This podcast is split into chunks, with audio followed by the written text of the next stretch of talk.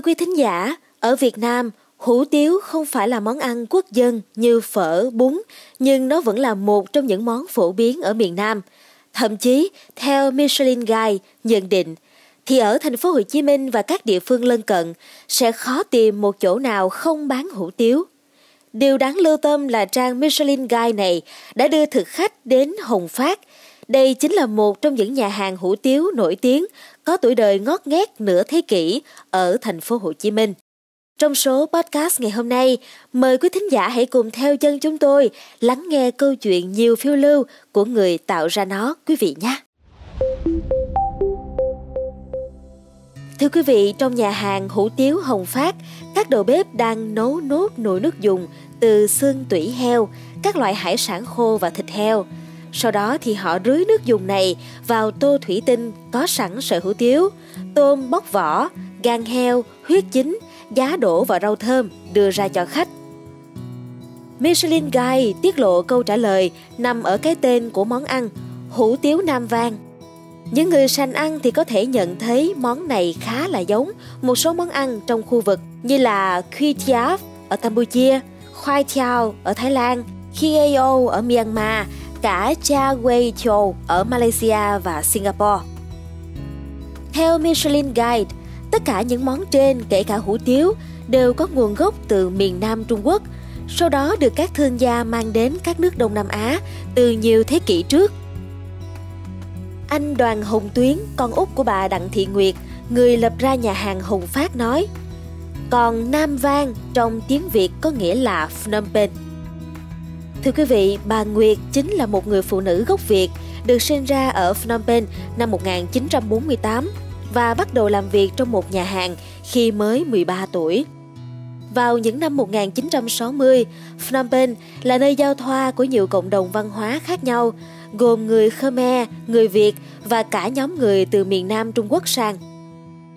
Lúc đó bà Nguyệt chỉ là chân chạy vặt của nhà hàng, song đã mơ ước một ngày sẽ có một tiệm ăn của riêng mình.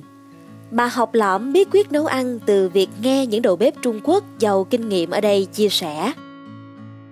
Anh Tuyến kể, khi ấy mẹ anh đã lờ mờ nhận ra khả năng của bản thân khi có thể tạo ra phiên bản của một món ăn mà bà từng nếm thử trước đó. Sau này, bà Nguyệt gặp chồng của bà cũng là một người Việt và kết hôn cùng ông ấy. Năm 1970, cuộc đảo chính nổ ra ở Campuchia. Hai vợ chồng bà quyết định rời Phnom Penh đến Sài Gòn bất chấp cuộc chiến tranh chống Mỹ đang diễn ra căng thẳng. Năm 1975, bà Nguyệt mở tiệm hủ tiếu Nam Vang khiêm tốn tại nhà bố mẹ chồng và nhà hàng Hồng Phát ra đời từ đó. Lúc đó ở Sài Gòn đã có hủ tiếu bò viên, hủ tiếu trứng.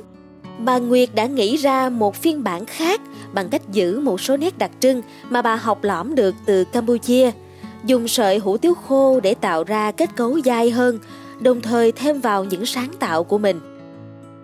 Người Sài Gòn có sở thích ăn rau xanh và hải sản tươi ngon, nên bà Nguyệt đã thử thêm tôm sú tươi, cần tây, giá đỗ, xà lách và hẹ.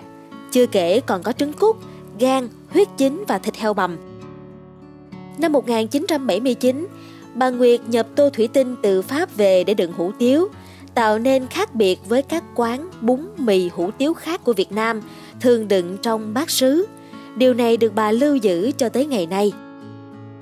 Ngoài hủ tiếu bình thường có hai loại khô hoặc nước, thực đơn Hồng Phát ngày nay còn có mì vịt tiềm, mì hoành thánh, bánh mì bò kho, cơm chiên dương châu, bánh bao, vân vân. Có một điều đặc biệt khiến Michelin chú ý. Ở phòng ăn phía sau nhà hàng có một tấm điêu khắc lớn bằng gỗ có hình Bayon, một trong những ngôi đền mang tính biểu tượng của Angkor.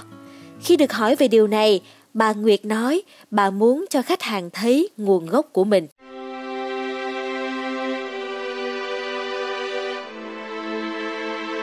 Thưa quý thính giả, những câu chuyện ẩm thực đa dạng của nước ta đều mang chứa rất nhiều câu chuyện thú vị, xúc động xoay quanh nó. Và chúng tôi mong rằng với số podcast ngày hôm nay đã có thể mang đến điều đó cho quý vị. Đừng quên theo dõi podcast Báo Tuổi Trẻ. Chúng tôi sẽ mang đến thêm nhiều cảm xúc khác cho quý vị thính giả trong những tập phát sóng tiếp theo nha.